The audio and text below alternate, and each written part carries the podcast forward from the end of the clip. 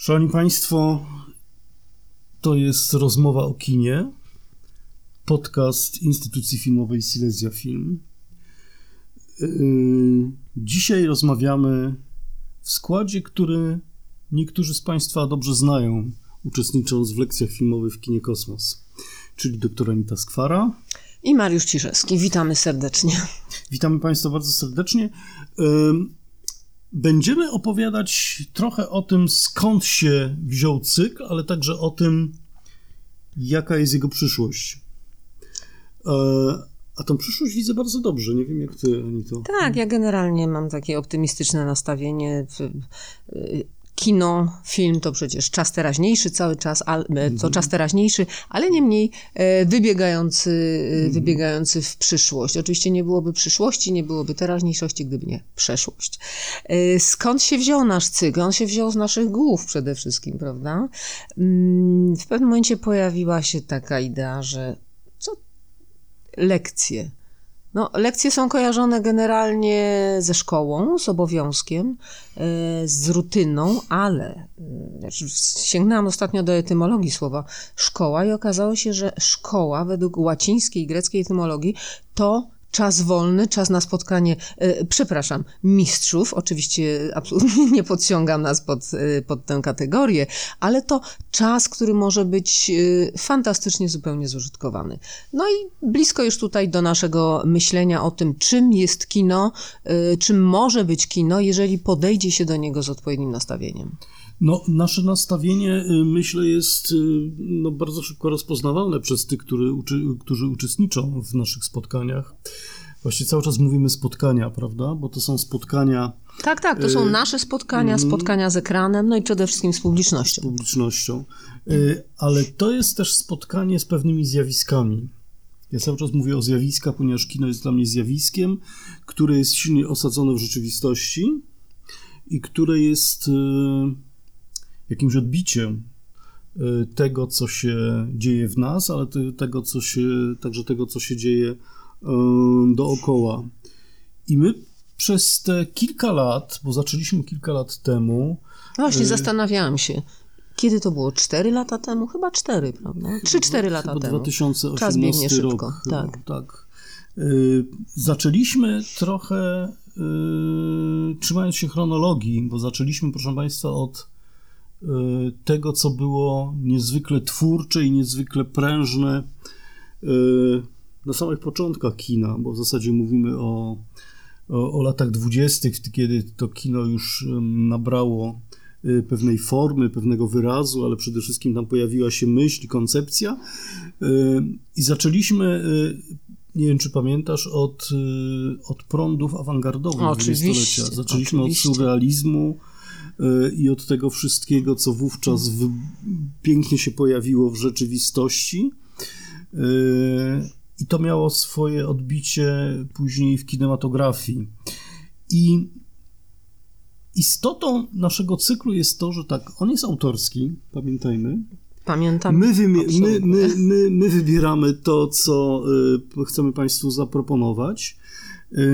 To są rzeczy, które w dużej większości, w dziewięćdziesiąt dziewięć przecinek dziewięć chyba procentach, yy, bardzo nas interesują.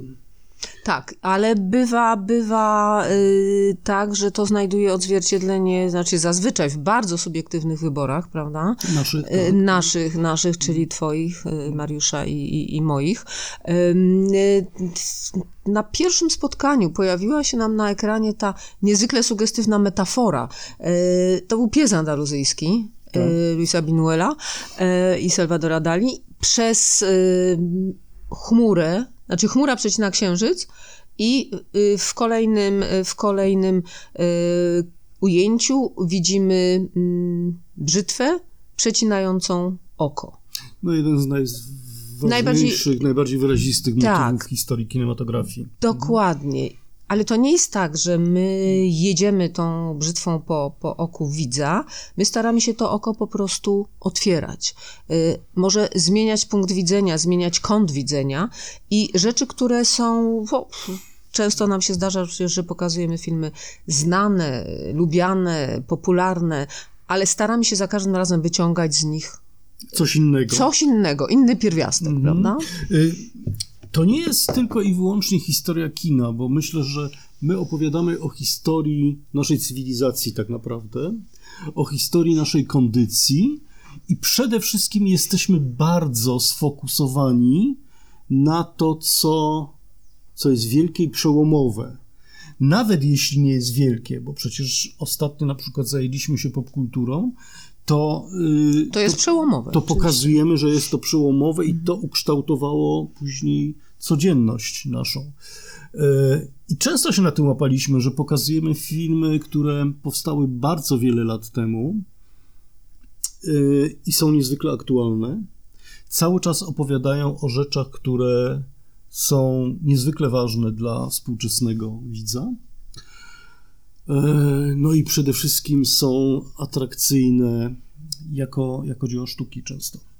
Tak, i to jest często taka atrakcyjność utajona, to znaczy trzeba ten film, prawda, zobaczyć w kontekście, bo to staramy się robić przede wszystkim, kontekstualizować, pokazywać, że tytuł, który jest, no, potoczny w pewnym sensie, ma czy miał jakąś nieprawdopodobną funkcję sejsmografu, czy też papierka lakmusowego, który nasiąkał realiami miejsca i czasu, w których powstawał. I, i to jest istotne. Może jest to w pewnym sensie coś w rodzaju znaczenia nowych tropów, prawda? Według tak, których można, można kino oglądać. Zresztą nasz cykl ma podtytuł yy, lekcje filmowe, czyli jak czytać kino. Yy, my traktujemy kino jako tekst. Jako tekst, który ma bardzo wiele znaczeń. Nie ma tylko tego jednego znaczenia, to znaczy przychodzimy do kina, oglądamy film, żeby spędzić dobrze czas i, i wychodzimy. Nie, dla nas kino jest zjawiskiem kulturowym, zjawiskiem społecznym, czasami politycznym, jak zauważyliśmy. Więc staramy się Państwu zaprezentować trochę kulisy z jednej strony powstawania tych dzieł, a z drugiej strony to, o czym wspomniałaś, czyli konteksty, bo one są dla nas niezwykle ważne. Tak, i motywem przewodnim tego naszego oglądu, naszej intymnej bardzo lektury filmów jest, bywają bardzo różne elementy kina, konkretnego filmu, sytuacji, jaka panowała w danym momencie w kinematografii, prawda? Czasem jest to postać reżysera, czasem jest to kontekst polityczny. No, w, zajęliśmy się y, przez dłuższy moment y, tym, co kochamy ogromnie, czyli rewolucją tysiąc dziewięćset sześćdziesiątego ósmego roku, rewolucją, która przetoczyła się dosłownie przez kulturę zachodnią i po sześćdziesiątym ósmym ani kino, ani kultura, ani nasza rzeczywistość nigdy już nie były takie jak przed rokiem tysiąc dziewięćset sześćdziesiątym ósmym. I wtedy bardzo często się zdarzało, że po spotkaniach widzowie do nas podchodzili i twierdzili, no fajnie, świetnie, znałem ten film, czy znałam ten film, ale nie przypuszczałem, że można na to spojrzeć z takiego właśnie dodatkowego punktu widzenia. I to jest dla nas oczywiście największa radość i satysfakcja. Zdecydowanie. My przez te kilka lat hmm, pochyliliśmy się nad różnymi zjawiskami, a to ważne nazwiska, a to pewne przełomy, przełomy kulturowe, przełomy społeczne, przełomy y, obyczajowe często. Y, I od października w tym jakby nowym semestrze, tak to nazwijmy. Tak, chociaż, mamy, to jest nasza nomenklatura wewnętrzna, semestr. Tam nie dostaje ocen, wręcz przeciwnie. Wszystko jest w formie bardzo otwartej. Yy, pochylamy się nad, nad czymś, co każdy z nas dobrze zna. Jest to wpisane yy, w zasadzie w każdy film. Yy, pochylamy się nad pojęciem, no proszę Anito, jakim? Yy... Cóż, to jest takie kino, które jest bliskie jak koszula ciału. Dokładnie. Będziemy spotykać się z Państwem, rozmawiać opowiadać o naszych, naszych skojarzeniach, kontekstach związanych po prostu z tematem cielesności na ekranie. Rzecz na pozór banalna i oczywista, prawda? Mówi się o tym, że kino to jest, to jest forma obcowania człowieka z materią. No więc właśnie. Karol Irzykowski nawet, nawet nazwał to ciałowość. Tak, ciałowość kina według Irzykowskiego, no to jest tekst sprzed stu lat, stu lat bez dwóch, czyli z tysiąc dziewięćset dwudziestego czwartego roku, Dziesiąta muza, taki fenomenalny manifest kina, powiedział, że jedną z immanentnych cech filmu i kina jest właśnie ciałowość. Ciałowość, czyli możliwość przekształcania ciała, które jest pokazane na ekranie, mocą magii kina, mocą kamery, wszystkich elementów języka kina, ciało, które jest możliwe do potraktowania jako, jako opowieść, jako narracja, prawda? To wyobraźcie sobie Państwo bardzo prostą sytuację. Widzimy bohatera siedzącego przed, przed kamerą, postać siedzącą przed kamerą i za pomocą zastosowania całej gamy punktów widzenia można z jego ciała y, uczynić coś w rodzaju opowieści. Plan daleki, plany bliskie, zbliżenia, różne y, kąty widzenia kamery, prawda? Ujęcia przeciw ujęcia. Tworzy się historia. Nie potrzeba niczego więcej. Potrzebne jest ciało. To jest zjawisko bardzo głęboko zakorzenione, no fundamentalne zupełnie dla kultury filmowej. Można nawet postawić taką frazę: pokaż mi, jak traktujesz ciało na ekranie, a powiem ci, jakim filmem jesteś. Kwestia gatunków filmowych. I nad tym się właśnie trochę pochylimy, bo pokażemy bardzo różne obrazy z różnych dekad. Tak, no żeby, żeby cały które, ten wachlarz możliwości. Które w bardzo dosadny sposób pokazują to, w, jaki, w jakim kontekście została umieszczona ludzka postać, w jaki sposób ta postać, którą widzimy na ekranie, stała się nagle ikonograficzną, stała się czymś ważnym kulturowo. Pierwszy, ponieważ pierwszym filmem, który zobaczymy na początku października,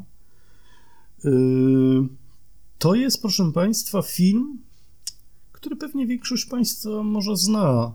Myślisz? Ja sądzę, że on jest troszeczkę już zapomniany jednak. Może no, świadomość może nikła tak, jest, ale film jest tak, jako obraz jest zapomniany. czwartego października pokażemy film Niagara z lat pięćdziesiątych, amerykański, yy, gdzie w głównej roli oczywiście zobaczymy Marilyn Monroe. No tak, i tu nam się otwiera puszka Pandory. Pewnie. Ten temat znowu powraca poprzez biografie, filmy, które powstają o tej yy, wielkiej aktorce. Yy, My na to spojrzymy mm, trochę pod innym kątem. Mam nadzieję, że nam się to uda. Pod kątem kulturowym, ponieważ to, że Marilyn Monroe się pojawiła i to, że y, znaczyła tak dużo, jest bardzo silnie związane y, z czasem, w którym się pojawiła. Oczywiście. Jest, Dzisiaj jest, byłby jest, to zupełnie, zupełnie inny kontekst. Y, to by był inny tak. kontekst, y, ale też zastanowimy się nad tym, wygląd Marilyn Monroe. No, czy po czy prostu jest... fenomen, fenomen gwiazdy filmowej, najczystszej wody. Tak, to jest jedna rzecz. I dwa, pochylimy się nad tym, na ile on jest aktualny. Bo ja pamiętam, mm-hmm. Anito, y, nasze zajęcia sprzed y, no, bardzo wielu lat. y, I ty wtedy przytoczyłaś taki, y, taką wypowiedź, już nie pamiętam kogo, że y, Marilyn Monroe wcale, wcale nie jest dla współczesnego, to były chyba lata dziewięćdziesiąte, no jest daleka od ideału ówczesnej dekady, w której, w której tak. o tym rozmawialiśmy. Tak. No i nad tym się zastanowimy właśnie, jak ten ideał się trochę zmieniał i dlaczego akurat Marilyn Monroe stała Dlaczego akurat postacią? Marilyn Monroe? No właśnie. Drodzy Państwo, pytanie, kim była? Kim była Marilyn Monroe? Czy ona była, czy to była Norma Jean, czyli tak jak brzmiało jej prawdziwe nazwisko? Czy to była Marilyn Monroe, czyli tak zwana y, piękna, aczkolwiek niezbyt mądra blondynka? No, tutaj bym się, tutaj bym się bardzo spierał. No, będziemy się, będziemy się spierać. Będziemy się, po, to jest schemat, w którym To jest który absolutny schemat. Zburzyć, tak. Który, który chce zburzyć. E, Marilyn Monroe istniała pośrodku. zjawisku, jako fenomen, jako, jako gwiazda filmowa właśnie. Roland Barthes kiedyś powiedział o innej gwieździe, aczkolwiek o, o, o trochę odrębnym charakterze, mianowicie o Grecie Garbo, że jej twarz jest utkana ze śniegu i z samotności, prawda? Pamiętasz to cudowne porównanie. Oczywiście, z czego utkane też... jest ekranowe ciało Marilyn Monroe? Nad tym będziemy się zastanawiać. Będziemy Państwu też udowadniać, że Marilyn Monroe a Greta Garbo to są dwa różne zjawiska z dwóch różnych epok. Oczywiście. Kino się rozwijało i potrzebowaliśmy w pewnym momencie innych trochę bohaterów, innych bohaterek przede wszystkim. Tak, no po, i kolejny, kolejny pochylimy się temat. Nad Alfredem Hitchcockiem. To jest fenomenalny zupełnie przykład tego, jak można opracować, opracować, mówię oczywiście w cudzysłowie, cielesność na ekranie tak, aby znaczyła w sposób niewiarygodnie sugestywny i nie tracący swojej aktualności przez naprawdę całe dekady. Tak. Oczywiście zaczniemy od ciała Alfreda Hitchcocka, który jest nie do pominięcia tak, zupełnie. Się pojawia zawsze, ale pochylimy się, proszę Państwa, nad tym, że nad takim zjawiskiem, że postać, która pojawia się na ekranie, może być spełnieniem albo zobrazowaniem pewnych zjawisk, które zachodzą w samym umyśle, a czasami i ciele twórcy. Tak, dokładnie. To jest taki przekład bezpośredni. Hitchcock jest tego fantastycznym mhm. przykładem. Proszę sobie przypomnieć, jak wyglądały aktorki, które grały u Hitchcocka i czy to był przypadek. Nad tym się pochylimy. I co on robi z tymi aktorkami? Tak, co to znaczy kobieta hitchcockowska? Yy, następnie pochylimy się nad zupełnie innym ciałem. Nad filmem, proszę Państwa, który przez nasze ekrany, swe, ekrany swego czasu przebiegł bardzo szybko, średnio zauważony, a jest to jeden z najwybitniejszych thrillerów, który powstał w latach osiemdziesiątych. Eee... Ta cielesność tutaj została potraktowana znowu specyficznie. Mamy trochę wampiryzmu, trochę medycyny, trochę egzystencjalnych problemów z tym, że się starzejemy. Trochę, to, trochę magii kina również, która to potrafi... to wszystko w formie rozbrajającej. Trochę magii kina, która potrafi y, zmienić y, wizerunek człowieka w ciągu jednego ujęcia, praktycznie rzecz biorąc, prawda? Czy serii ujęć. Fenomen zupełny. Y, I jakie to są ciała? Te, które podlegają tutaj zaangażowaniu w ten, w ten no, filmowy to są ikony spektakl. Autentyczne. Tak. Jedna z tych ikon y, jest ikoną szczególną. David Bowie. Y, postać, która... No, zawłaszczyła emocje, wyobraźnię naprawdę milionów, milionów odbiorców, słuchaczy, ale również i widzów. I ten film chyba dzisiaj, biorąc pod uwagę to, że Davida Bowie już nie ma z nami fizycznie, nabiera trochę nowego sensu. To jest też istota naszych lekcji, żeby, tak. żeby wychwytywać takie sensy. Żeby pokazywać to, co w kinie jest ulotne i to, co w kinie jest trwałe, prawda? To, co, to, co przenika przez te płaszczyzny czasowe. Yy, trudno powiedzieć, że mu partneruje, nie wiadomo, wracam do naszego filmu, yy, kto jest partnerem kogo. Yy, razem z nim yy, pojawia się na ekranie fenomenalna zupełnie yy, Catherine Deneuve, ikona piękna, ikona yy, jakiejś takiej po prostu wiecznotrwałości wizerunków filmowych. Nazwałbym to wizualności kina. Wizualności kina, tak, i, i siły tej wizualności, a tytuł filmu to oczywiście zagadka. Nieśmiertelności, okropne polskie tłumaczenie. Strasznie. Oryginalny tytuł The Hunger i on oddaje istotę tego, o czym mówimy. Yy. A zakończymy ten nasz, ten nasz semestr, proszę Państwa, filmem, który ja uwielbiam od pierwszego, yy, pierwszego razu, kiedy go zobaczyłem. To było strasznie dawno temu. Yy, to były konfrontacje. Tak, dokładnie. Fajnie, yy, że wróciły przy okazji. Tak. Na ekrany kina. I to były konfrontacje, na których pojawił się film Sex, Lies and Videotape, czyli Seks, Kłamstwa i Kasety Wideo, w reżyserii Soderberga, który później kręcił różne fantastyczne filmy, ale... Ale ten ale był chyba jego najwyższym osiągnięciem. Mhm. Że ten był taki najbardziej e, ożywczy, najbardziej młodzieńczy. E, I to jest, proszę Państwa, niesamowity fenomen, ten film, ponieważ to jest film na wskroś amerykański, który jest antyamerykański i antyhollywoodzki. Tak, jest genialne zupełnie połączenie i, i no właśnie, to jest taki film jak gdyby zrealizowany na potrzeby naszego myślenia o kinie, prawda? Pewnej nieoczywistości, która jest drugim dnem, jest podszewką tego, co na pozór oczywiste, spektakularne, wpisane w konwencję. Seks, kłamstwa, kasety wideo, no aż się prosi, żeby to potraktować w kategoriach kina, tak jak mówisz, stricte hollywoodzkiego, zrealizowany w ten sposób, że tę hollywoodzkość po prostu rozwala od korzeni. Rozwala kompletnie. On jest tematycznie zupełnie odbiegający od tego, co wówczas się działo w Hollywood w latach osiemdziesiątych, nawet pod koniec lat osiemdziesiątych. Film, który wykreował fantastycznych aktorów, bo tam pojawiły się takie postaci jak Andy McDowell, która później została absolutną gwiazdą, James Spader. No to są fantastyczni aktorzy, którzy, Gallagher, tak. którzy, którzy I... później no, zaistnieli w tym mhm. Hollywood w bardzo, bardzo mocny sposób, zaznaczyli swoją obecność, a tam właśnie się rodzili jako aktorzy i jako twórcy przede wszystkim. Tak, potem... cudowne byłoby z nimi porozmawiać, prawda?